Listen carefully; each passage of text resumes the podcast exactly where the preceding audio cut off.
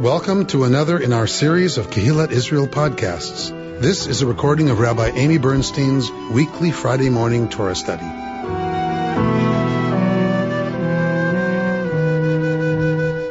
So we are at the absolute favorite Torah portion of every bar mitzvah child who learns about their Torah portion. Um, so you know my famous joke when the rabbis get together and we had our cabaret that one person came up um, and we we wrote a bunch of parodies and one of my colleagues wrote a parody as the bar mitzvah child um, singing Tazria, I've gotten the parsha Tazria. So right, not a lot of people would laugh at that. Glad this room did. Um, so yeah, right. In joke. Exactly right. So, uh, the reason that is funny is because this is the Parsha, this and parsha Parshat Metzora. We read them both, uh, this week. It's a double Parsha. They both deal with, uh, skin affliction, a skin disease that also can be found, uh, on fabric and on the walls of homes. Um, it is called in Hebrew tzara'at, um, the person suffering from it is called the Metzora. So the one who has tzara'at.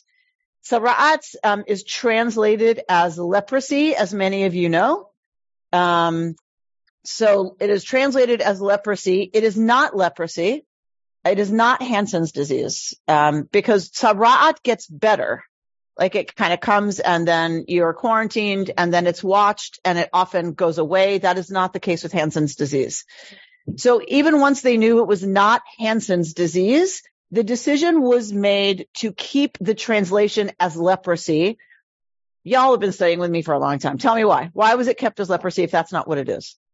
All right. Doesn't matter that you've studied with me a long time, apparently. it was something that people really didn't want to have. So something that people really didn't want to have. There was a, an incredible stigma about leprosy for a very long time uh, particularly in the ancient world. Um, so this is why you have leper colonies. This is why you had islands where they were dumped so that it would not spread to other people. Leprosy was known and right. whatever this is hmm. wasn't. So, um, so to Judah's point, everybody knew leprosy. Like you hear leprosy, you know, in our generation, polio, you hear that and there's an immediate visceral reaction. Um, and it's a very common reaction. Um, I mean, not common, but you know what I mean? Like everybody knows what you're talking about. Um, so, um, so the decision was made to keep the uh, translation as it is, as leprosy. So just know that as we're reading, um, that's not what it is. We have the translation as it is. We know leprosy, obviously, nor can any skin disease in our experience. This and the skin disease probably is more like psoriasis or eczema, right? Something where the skin turns white, um, the hair can turn white, uh, it can spread. Um, when you see it on clothing, most likely we're talking about mold. Um, when you see it um, on the walls of a house, again, we're talking about mold or mildew. In the ancient world, of course, there was no way to know that those are different organisms, different things causing what looks like a similar eruption on skin, fabric, and the walls of a house. In each of these cases, skin is that which keeps stuff out and that which keeps stuff in right? Like I just had blood drawn um, for my annual physical and it's like, I don't know about y'all, but like I have to take such a deep breath and like get my head in a space for that to happen. And it's not because it's so painful. I mean, this one was particularly painful. Look at that ruse, but, um, but, um, it's not about the pain, right? It's about that feeling of this is just so wrong because your veins are there to keep stuff out and to keep other stuff in. And that is a barrier that is not supposed to be crossed, right? And your brain kind of knows this is really, really wrong, like on all kinds of levels. Um, and so that's, so that's the understanding of skin. It's, it keeps stuff in, it keeps stuff out. It is the barrier between our innards and the outer world. It is what protects us from the outer world. It is what can also demonstrate the effect of the outer world on us. If you get poison ivy, you've had contact with the outer world that we can identify. If you have a mosquito bite, it's a symptom of an interaction with the outer world. We also have acne. We have other things that are clearly an expression of something happening in the inner world that that is shown on the skin. So both our interaction with the outer world appears on our skin sometimes and what's happening for us in the inner, in our inner life also shows on the outer surface of the skin, right? So that, that is one way that we understand, um, all, all this kind of talk about the or, the, the skin. Um, and the rabbis have a lot to do with playing with or, ayin, vav, resh. Ayin, vav, resh is skin. Aleph, vav, resh is light. They play with this a lot. Um, so, uh, so or and or. Okay.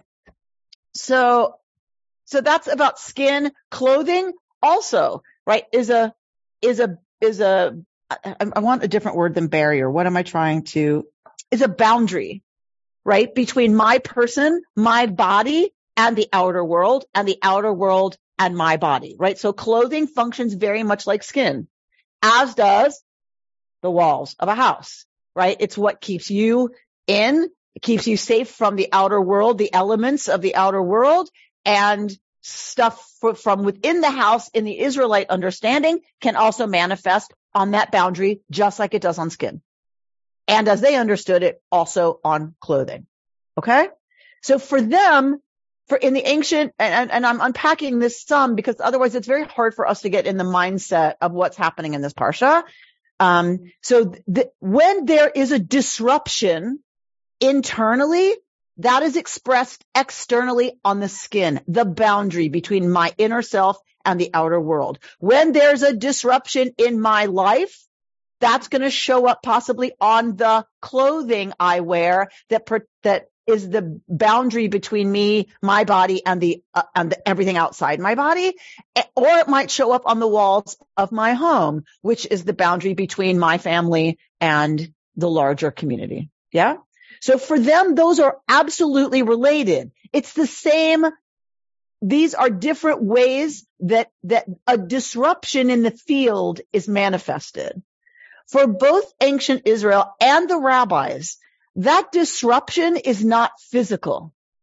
I want to be very clear about that. It is not understood to be physical. It is understood to be a disruption in the spiritual field that manifests as physical. The same way physicians will tell people under a huge amount of stress, your cardiac numbers are coming in crappy and it's not because of what you're eating. Right? We know this. We know there's a connection between our physical manifestation of, of other disruptions or stresses or problems, issues that manifest physically but are not physical in origin. It's dis-ease. And this is what the Israelites understood and the rabbis take it and run with it. They go woof, like way out of the, you know, park with it.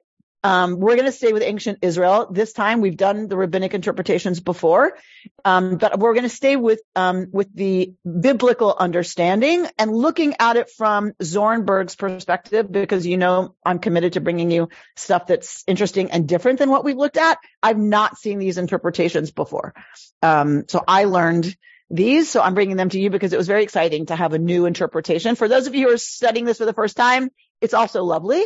Um, but for those of us who have done Tzara'at a lot, it's really nice to have, right, a new, a new set of insights into, into a, a portion of what's going on with this.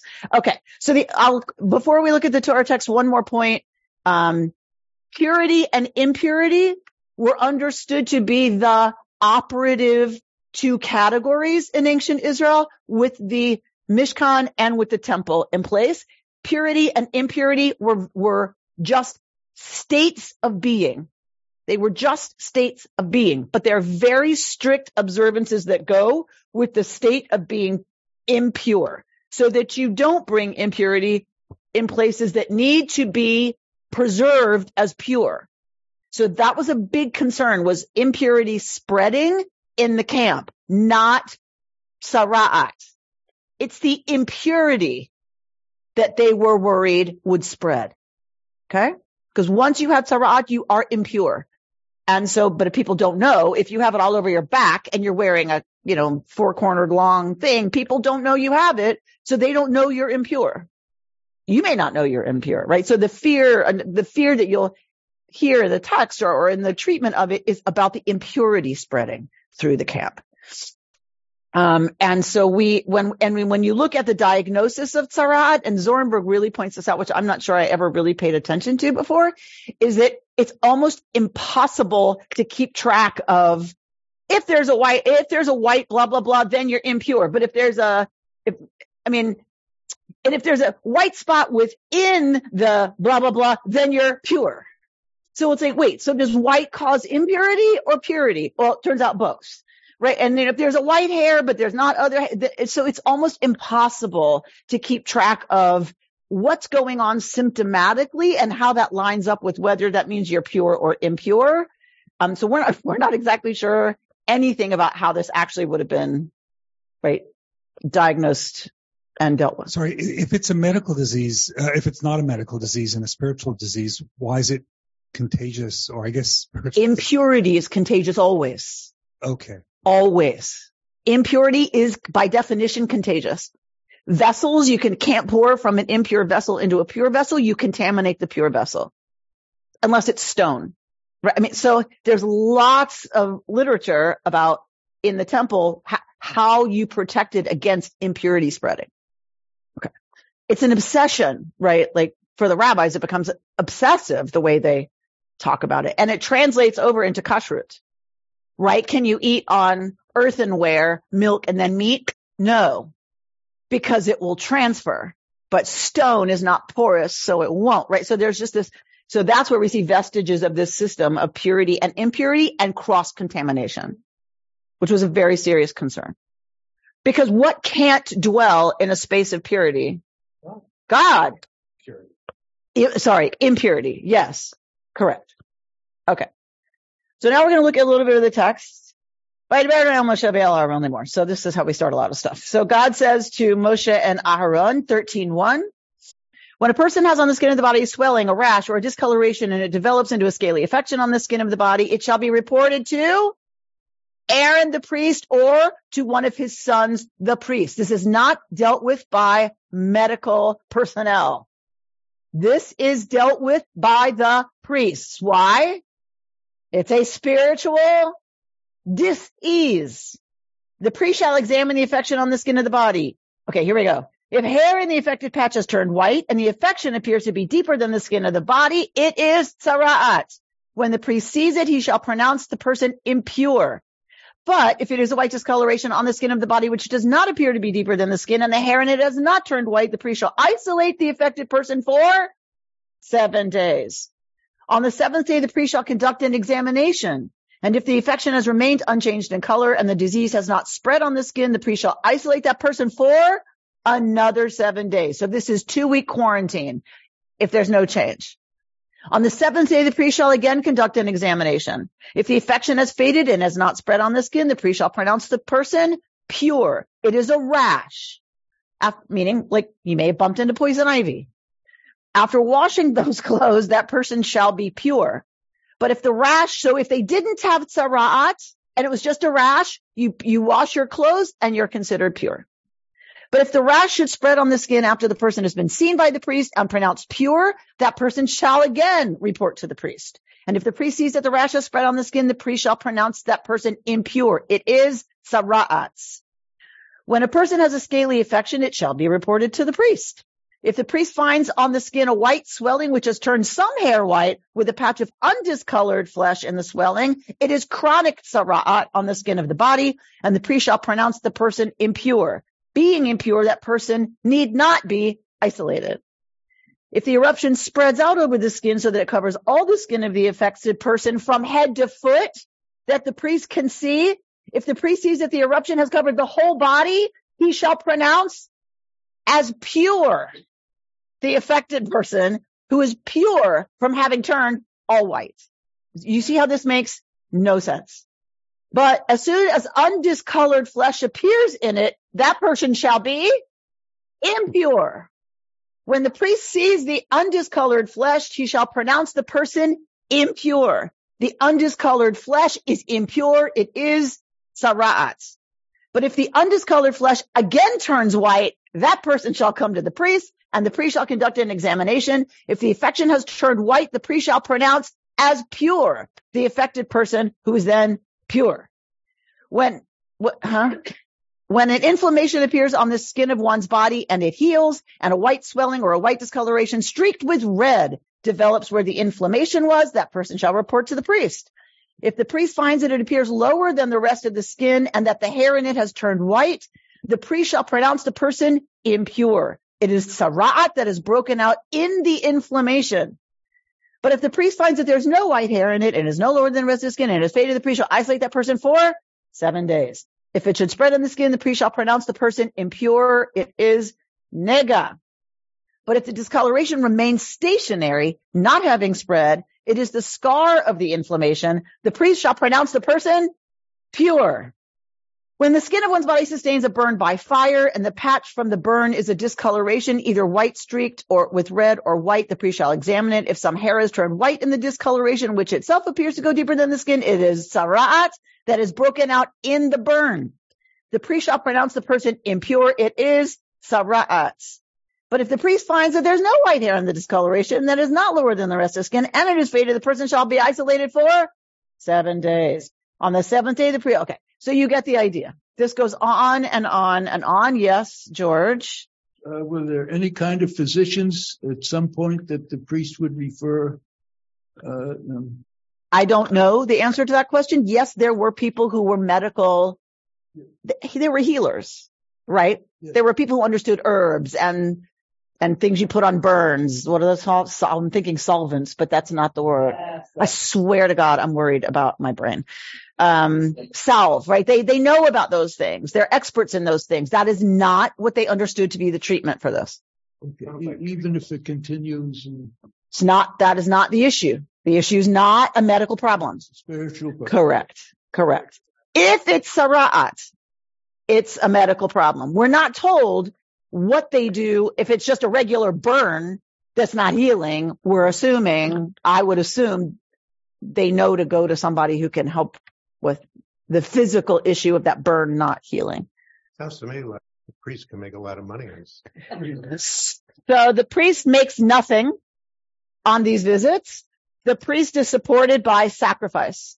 The priest is supported by people bringing offerings. That is a conversation that some folks have about the sacrificial system and who brings what offerings. There is a lot in the literature, well, not a lot, but I have found some stuff in the literature that talks about there was an agenda by the priests to say, here's when you bring a shlamim, here's when you bring a chatat, here's when you need to bring an asham, here's when you need to bring whatever, and that there was a motivation to make more money to, by having more stake right? You get more of your provisions provided by the people, the more they are required to bring sacrifice to Mark's point. Okay. But that, that is a fairly cynical, um, view, which I happen to share, um, that probably there was a lot of that going on, right? In the battle of, you know, when, when this gets codified, who codifies when, when you bring what sacrifice? Um, okay. So, but in this case, that it, it, and to Mark's point, it, they do not make any money. They do not get anything for this, the priests. It is interesting to me that it is the priest, the high priest who deals with this. The person is in isolation. The high priest, the most important functional role mit- mitigating the relationship between the people Israel and the divine leaves the the, you know, the Mishkan and goes to the person's apartment to check on them. It is very interesting that as horrible as the thought of getting Tzara'at was, who's in charge of dealing with it and looking at it and seeing what it is and seeing if it's better and seeing if it's spread is the most important person mitigating the relationship between Israel and the divine. I find that fascinating. Um, how, how, many of you have tried to get an appointment with a doctor because something's going on? Right? They're too busy, too important, too, and I'm not saying they think that, you know what I'm saying? But it's like we, we've put them in a category of they're very hard to access. The highest, I beg, I beg your pardon, please. Yeah, it's okay, Bob. It's okay. So the, um, right? we know your schedules. The, um, but the, the point is the high priest, this was, this was the, one of the most important things, it appears, because it was counted on that the person would report it to the priest and they would be examined. Right? There are people who can't get into seat position when they're sick. But the, what does that say about priorities? Clearly, it was a priority, or at least according to the authors of this text, it was considered a priority that these people be treated and seen and addressed and dealt with, um, and not just left out there until the priest can get there. My question is about the priority of this entire text because it's gotten almost as much attention as the building of the Mishkan. Yeah, right. And I wonder why the importance is so great, granted that it's a spiritual affliction. So you tell me. I'm thinking, I, I think there's some very primitive, um, philosophy at work here, as in many cultures when somebody has some kind of a physical affliction, they blame it on something else going on. But if they accept that it's a spiritual something going on, well, why know. would it get so much attention? I think they can't afford any contamination in a delicate place. Correct. Correct. If we thought something was spiritually upsetting and we could catch it, might not we make that a huge important part of our culture is to make sure people are protected from it. Right. So I think it's natural that if it's something that's like, uh oh, like this is, this is massively disruptive, then you want to contain it and you want to deal with it because it is an absolute danger to the health of the community. This, because, but beyond that, because if God can't dwell among the people, what happens? It ain't just spiritual what happens? They can be defeated by their enemies, right? I mean, it's it's it's survival. It, it, it's dealing with the survival of the of the of the clan. One of the things that strikes me about this, about the the multitude of different and contradictory manifestations of the internal uh, uh, dysfunction, the internal spiritual dysfunction, is that there is a, a, an implicit notion that the impurity that is within uh, is something that is, in a sense, very devious. It manifests in a, in a variety of different ways and has to be constantly uh, guarded against. Which you know that's that's pretty obvious, I think. But the um, the sense that it is constantly coming from within the person and constantly uh, disguising itself and, and operating in very unexpected ways that have to be ascertained by in these odd ways by the priest. Um, I think uh, uh, says something about the the sense of what goes on within and what the what the relationship with the divine is for. Yeah. So I just want to I just want to push a little bit on devious. So I know what you're saying that like it's so confusing and it's so kind of tricky. I'll give you tricky. Um, but remember it's, it's thought to be the behavior of the person. This is not random. D- do you know what I'm saying? Like it's, it's the rod. It's not what's devious. It's right. I mean, it, and I don't even want to say that they would think that, that about a person, but it's like you have to be vigilant as a people so that Tzara'at doesn't show up. Right. And the vigilance, I think, is, is really, uh, is really vital because it shows up in so many different ways, uh, uh, and in such unexpected ways that it, uh, it, uh, makes itself known. But the vigilance is not about stuff that is tricky. It's clear. Here's Torah law. Follow Torah law or else. It's not tricky diagnosing Tzara'at might be tricky. So it might show up in really kind of, you know, interesting ways to try to figure out is it or isn't it or is it or isn't it. But, but the human behavior is very clear. Here are the laws, follow the laws or else. Right. Okay. So, um, Amy, so let's go. Amy, yes. Amy, isn't, yes. Is, isn't the, uh, the salient point here, um, the issue of spread?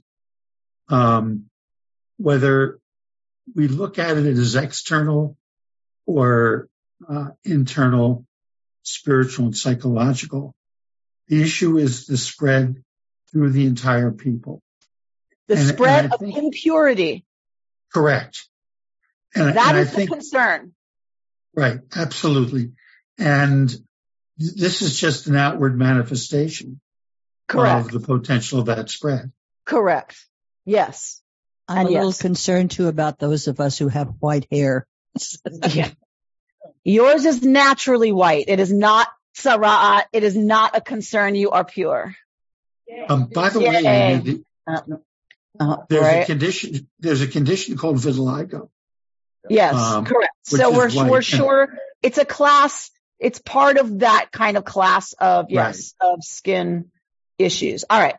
So as for the person who has tzara'at, the clothes shall be rent, the head shall be left bare, and the upper lip shall be covered over, and that person shall call out tameh, tameh, impure, impure. Zornberg has a lot to say about this from the Midrashim. The person shall be impure as long as the disease is present. Being impure, that person shall dwell apart in a dwelling outside the camp.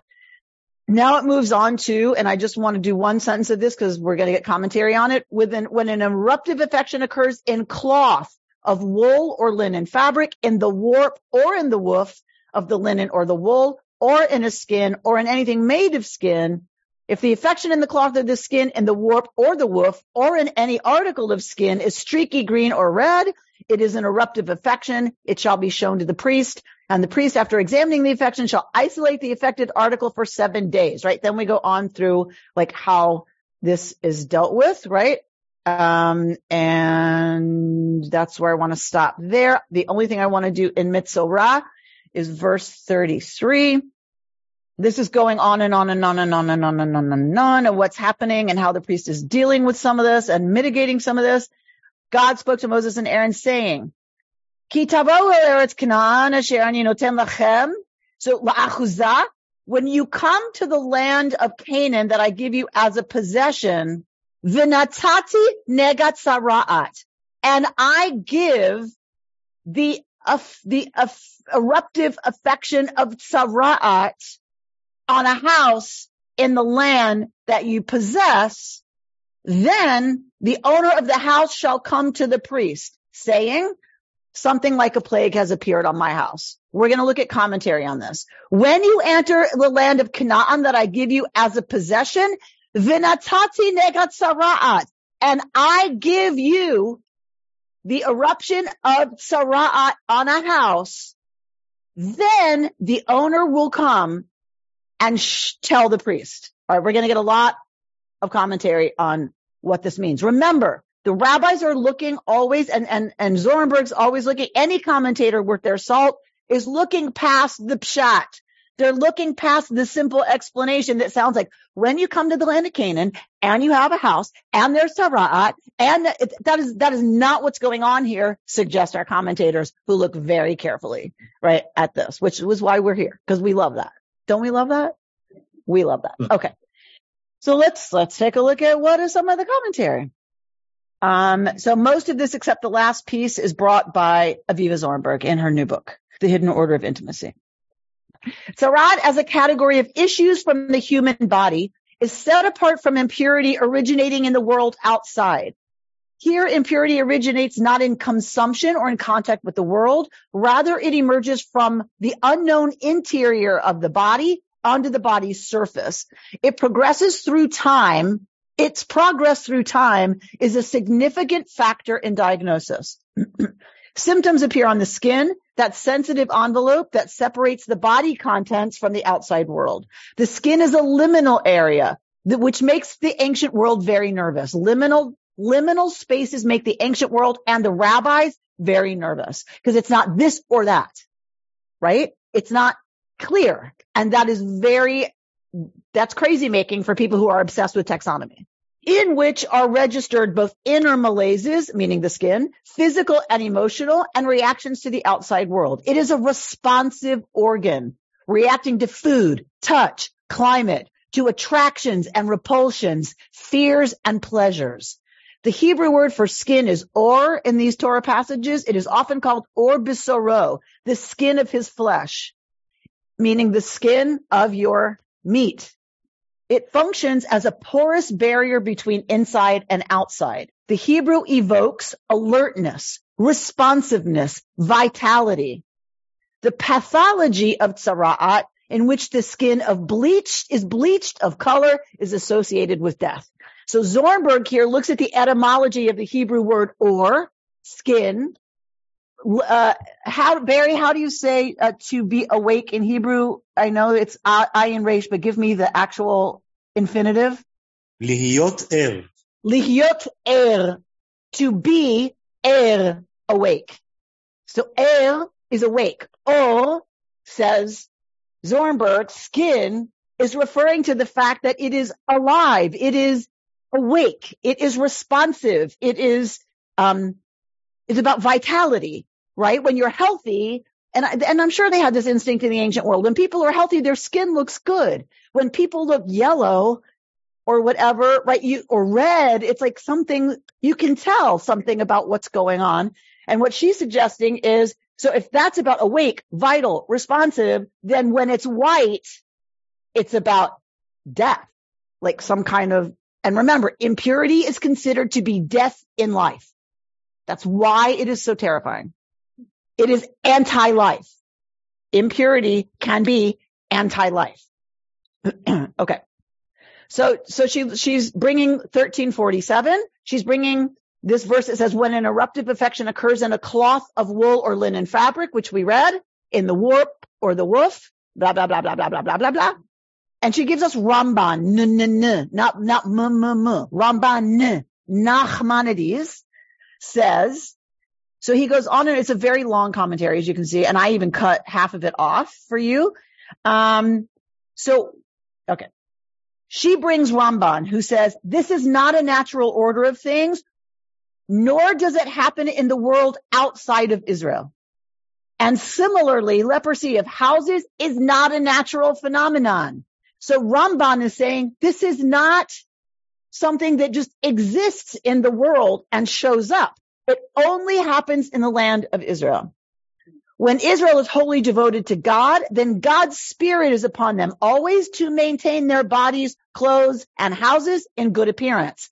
Thus, as soon as one of them commits a sin or a transgression, a deformity appears in his flesh or on his garment or in his house, revealing that God has turned aside from them. It is for this reason that scripture states, and I shall put the plague of leprosy in a house of the land of your possession. We just read that pasuk. We just read that, uh, what's in English sentence? Meaning that it is God's punishment upon that house. This is a rabbinic interpretation. Thus, the law of leprosy of houses applies only in the land which is the inheritance of the eternal God right? When you, and we just read the verse, when you come to the land of Canaan, which I give you for a possession. Now, the reason why this law does not apply outside the land of Israel is not because it is a duty which attaches to the ground, but the reason is because this matter of divine indication of sins occurs only in the chosen land, wherein the glorious name dwells.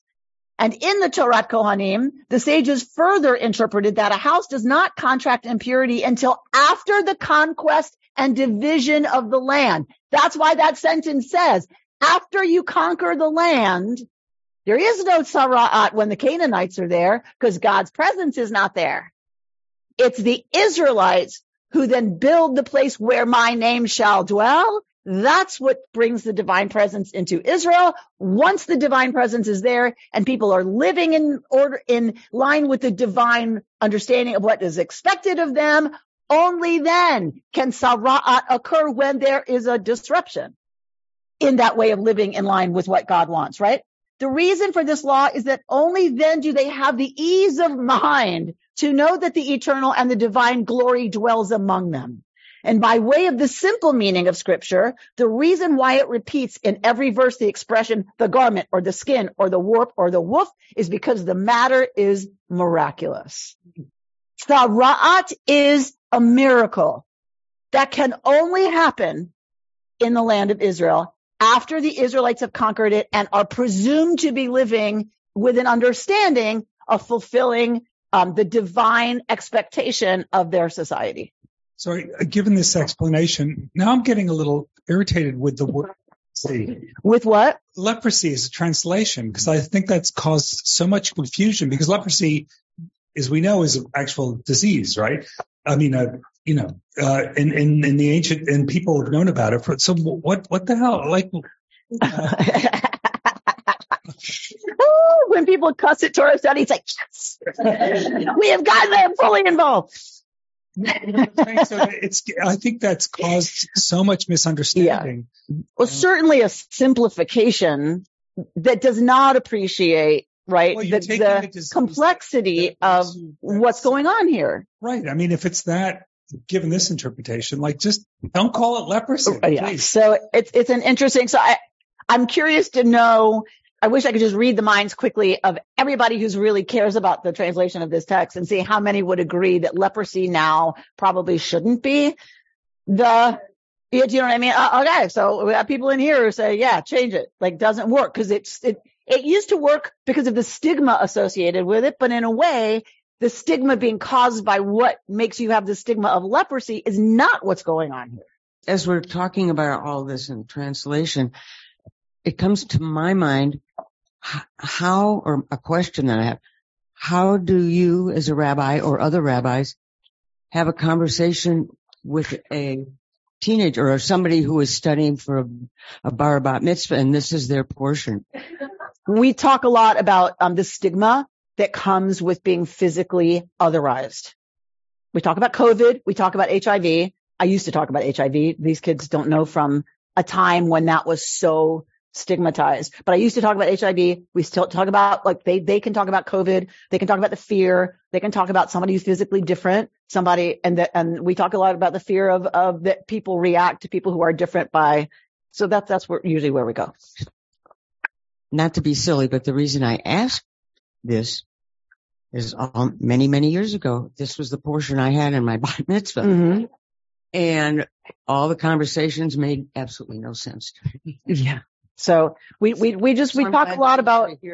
And, but we also talk about, well, at least I do. I can't speak for what Rabbi Sher does.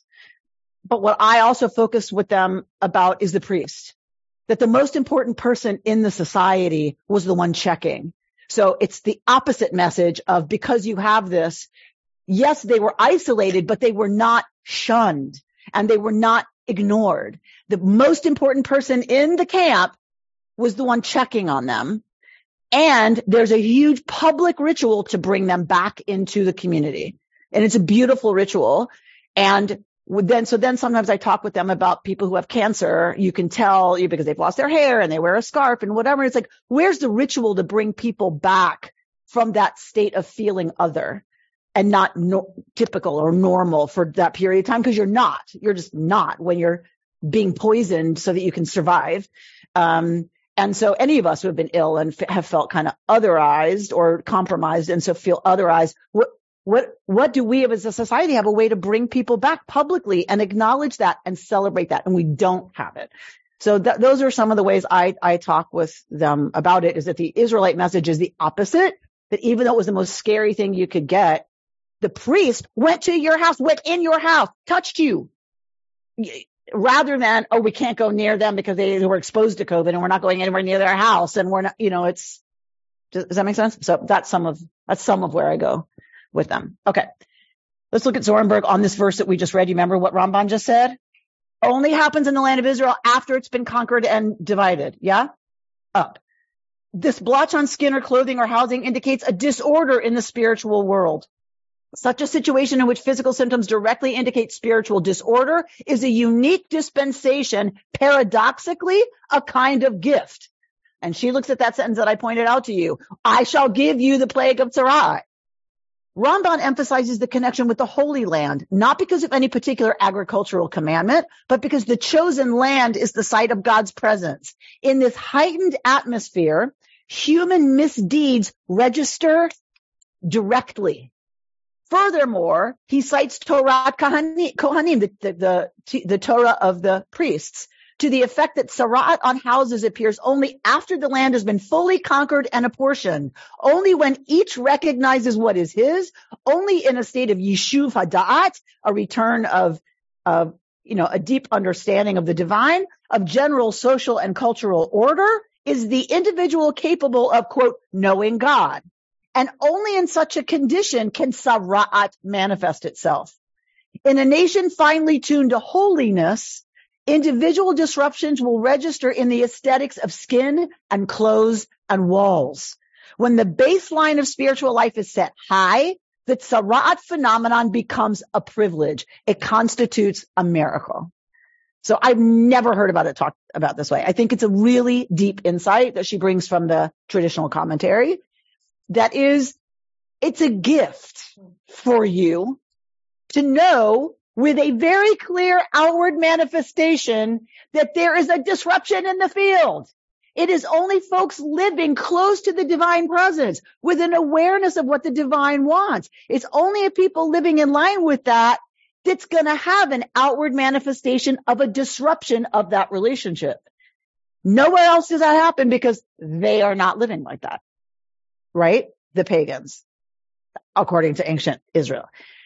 To understand it as a miracle is to understand it as a kind of gift. And then when I started really thinking about that, it's like, it's kind of what David was just saying. Like, what if we really did have a sign that erupted on our clothes or our skin or the wall over there that really did indicate a disruption in the spiritual field. As scary as that might be, it also then has this whole course of treatment and that when the treatment is done, you're pure. Everything is copacetic. Everything's back to okayness. And I now, I'm like, I'm a kind of appreciating that. I guess that is a weird sort of gift. But then how, how, how do you avoid thinking that someone who is sick has caused it themselves? And that they're being punished by God. Well, you wouldn't avoid that. You would say, clearly something's going on with Dana. And Dana. Or somebody else. Or somebody else, like George. But, you know, but, but Dana and George are not to be ignored because of that. They are to be tended to, to do whatever is necessary to bring them back to the community in a state of purity. And I just kind of wish, like, first of all, I wish this was true. It's not. It's obviously an ancient understanding of some, of some physical phenomenon, but like, there's a tiny little part of me that wishes something would go, oh, oh, look, aim, aim, aim, pay attention, right? Uh, disruption in the field, right? You need to go check in with your spiritual counselor, right? You, you need an appointment with your rabbi, so some people think that like illness kind of is that. Like, oh, you did, like there's some sort of alignment that you're out of. And so being ill in any sense would point to you do need to check in. And so what, what would you say to that? I, I would say that there's a very complicated relationship between our psychological, emotional, spiritual selves and our physical selves, and we do not understand it right? We, there's some stuff that's mostly physical. Hives might be physical because you touch something you're allergic to, or it might be, right, related to some kind of serious anxiety or, you know, so we just, and I think any physician here would agree with me. We don't know. We just don't understand all the ways that those things interact.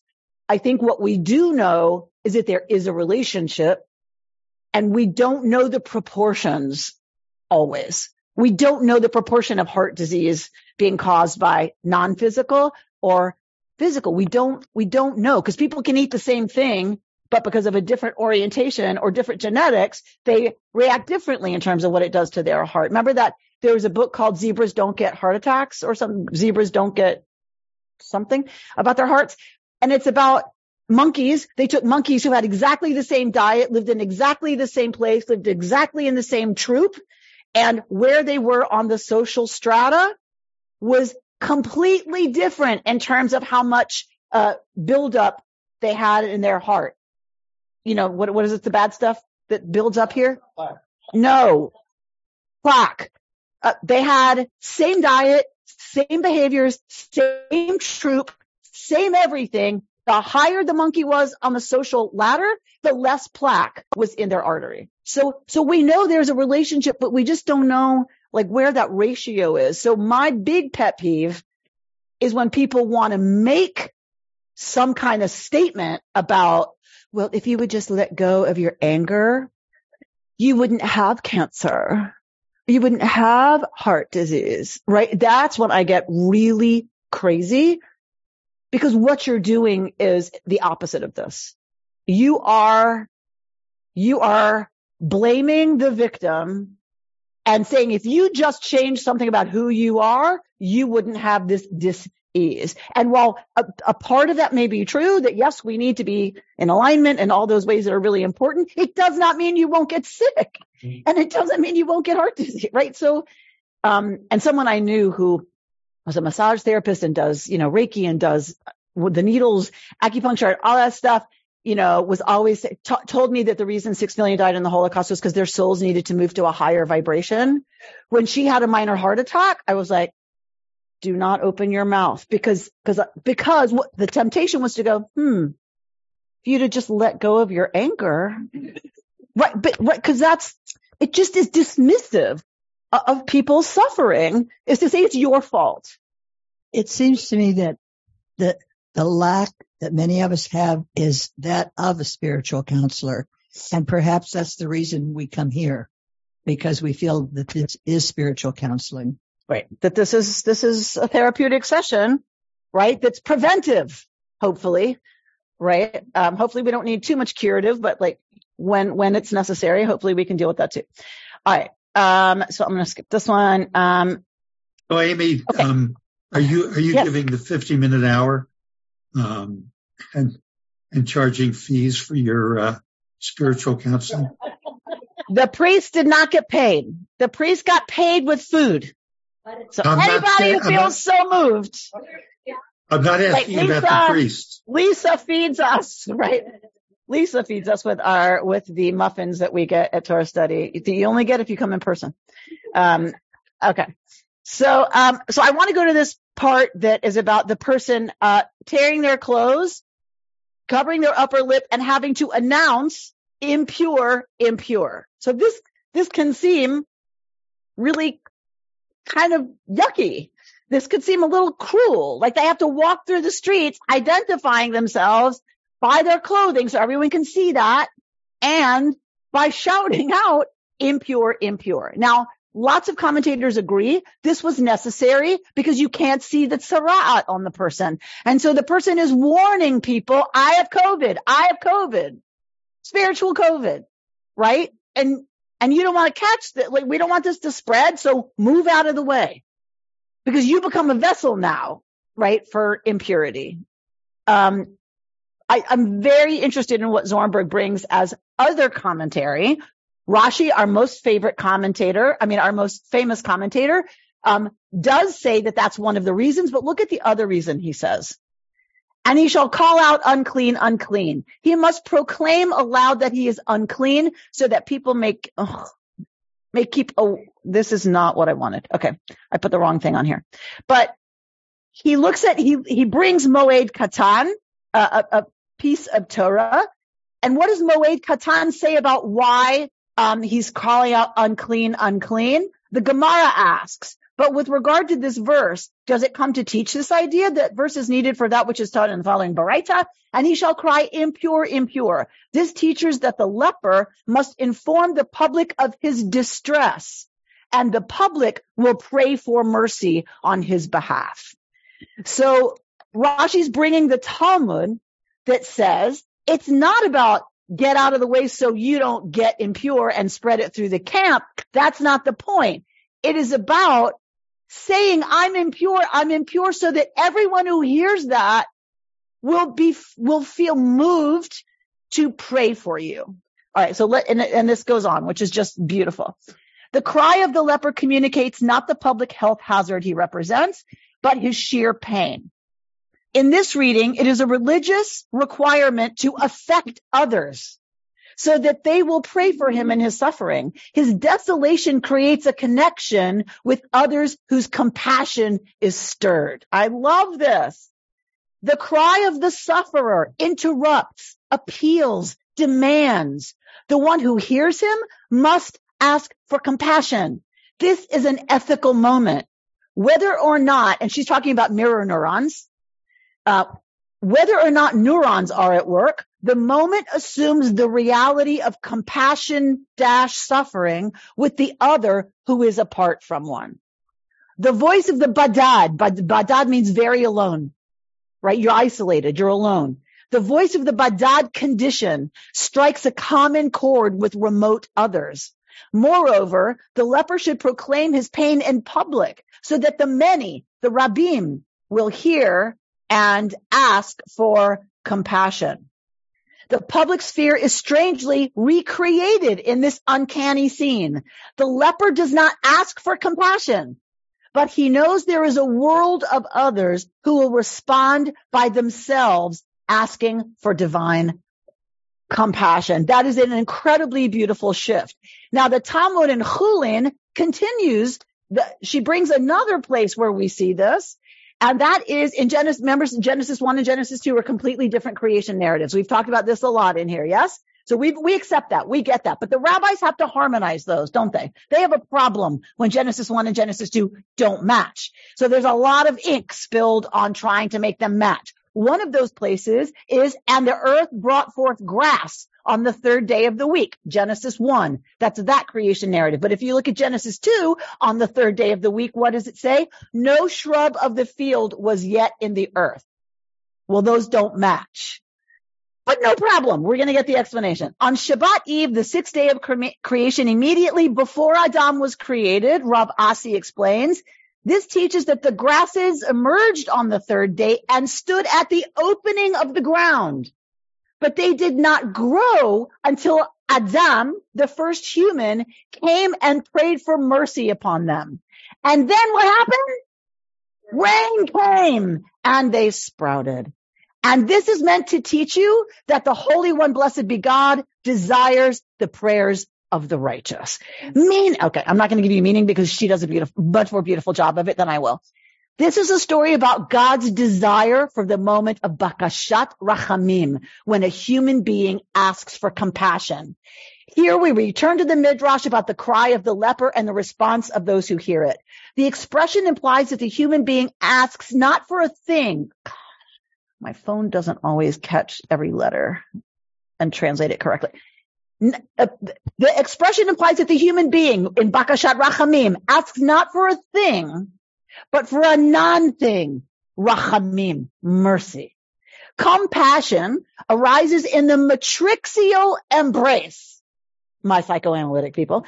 Compassion arises in the matrixial embrace experienced in and symbolized by the womb. Because remember, Rachamim comes from Rechem, womb. Compassion is a connectedness that is also a kind of border crossing. Baby and mother. That is a border crossing and is the source of responsibility and care. The voice of prayer acts like a touch in the womb. When the baby moves in the womb, mom responds. Borders can be crossed without being removed entirely. I and non-I are always linked in the matrixial, meaning I don't just respond to the baby when it's inside me as a mother. I respond to that baby when it's come to the other side of the boundary, the other side of the border. I am always related to the baby, the child in the matrixial relation, right? In that, in that world, there's always a relationship between I and non-I. To ask for compassion is to be possessed by this connection in difference. The connection in difference. That is the point. She's going to go on. This matrixial state is experienced as vulnerable, even helpless, right? The infant is helpless, as we know. Both Adam in a dry world and the leper disconnected from the vital energies that hold the social world together discovered this state connection in difference. Rachamim evokes not only the womb, but its linkage with the breast that suckles and nurtures life. It is striking that in rabbinic Hebrew, the verb rachem, to have compassion, becomes the technical expression for suckling mm-hmm. in animal and human life. It is used without self-consciousness as a concrete analog to its metaphorical usage as compassion. Without this instinctual movement of active interlacing of mother and child, the world could not continue because we're born helpless. Perhaps something like this is also true of the human and the divine in the position of prayer. In Aramaic translation, the rachem root represents simply love. Bert and Mark, this goes to our conversation last night where someone said to me, there's a big, Phil Canoff said there's a big difference between empathy and love. And I'm going to send this to him because this I'd already read before that class, which is for the rabbis. No, they use that term interchangeably. For the rabbis, rachem actually means love. It's an evolution. It starts as a meaning compassion or empathy. It moves in their language. You know, languages change very quickly in their language, rachem becomes the word, one of the words for love, that they're not so different for the rabbis, which I think is an important point. Um, because we see a big difference in those things. And I think it's an important point that for the rabbis, they don't um, see those as so different. I know we have to close. I want to get to Rabbi Sheila Peltz Weinberg. Can you just quickly reiterate Rachamim, Rach, Rachim, Rachamim, Racham, all the difference in, in that root word from womb to love to, it means mercy. It, Rach, Rachem comes from womb, Rechem, what one feels for the issue of one's womb is, now you figure out what English word you want to put on that. But the sense is, it is unearned. It is unearned. There's nothing a baby can do to earn what we feel for them. It just is, hopefully. Um, you know, and in the normal state of things, it is, it exists, and it is evoked by the infant, um, without it earning that. It doesn't do anything, right? You can't earn rachamim. You might can earn love or whatever, but you can't earn rachamim or chen, grace. Neither one of those can be earned. It is freely given. Okay. Let's look at Sheila Peltz Weinberg, who I got this because she wrote a book called Love, God Loves the Stranger, which we got a couple of pages from in our women's mindfulness um, cohort this week. And I, this like jumped off the page as totally connecting to what we just said. The collective. Sometimes I cannot connect to any of the above, meaning stuff she's been talking about, or any of the other skillful tools that help lift me or remind me that my life is not permanently stuck on the down dial. Sometimes, maybe often, I cannot lift myself up. But you, my friend, my teacher, comrade, colleague, fellow seeker, you can. I call out and you answer. You remind me that I am not that I was not all, or that I am not always like this. You remind me that I have had other moments and I will again. You remind me that this happened before and remember in your presence, I am no longer alone. I am no longer separate. The very exchange of our breath reminds me that my borders are far more permeable than I suppose. I have chills. Um, an incredibly beautiful contemporary She's not talking about Tzara'at. This is not a commentary on our Torah portion. This is just a book on mindfulness and Jewish approaches to living in a mindful way. And it's like, it's like, so it hasn't changed from Zornberg and Ramban's interpretation of what the, the Metzora needs is that matrixial connection in difference when one feels and is experiencing badad, being alone, being other, being outside, what one needs is some way, right, to know that one is connected to the, the broader whole, that I wasn't always like this. I am not always like this and I won't always be. And I am connected even in my, um, otherness, even in my aloneness, and that we all need that. That is what we are to be to each other, talking about spiritual, um, refuah, spiritual healing and treatment. that's what hopefully we come here for. To this clinic, we come to get a little shot of um, of this that really is one of the only things that heals our very human existential aloneness, which is not a disease. It is the way things are. Sometimes that bothers us more than others or scares us more than others. Um, or we're aware of it more than others. And, and this is always a, a booster, um, to get us through, right? Uh, dealing with that, knowing that we are part of this amazing collective. You've been listening to Rabbi Amy Bernstein's Friday morning Torah study from Kehillat Israel in Pacific Palisades, California. For more information, go to our website, www.ourki.org.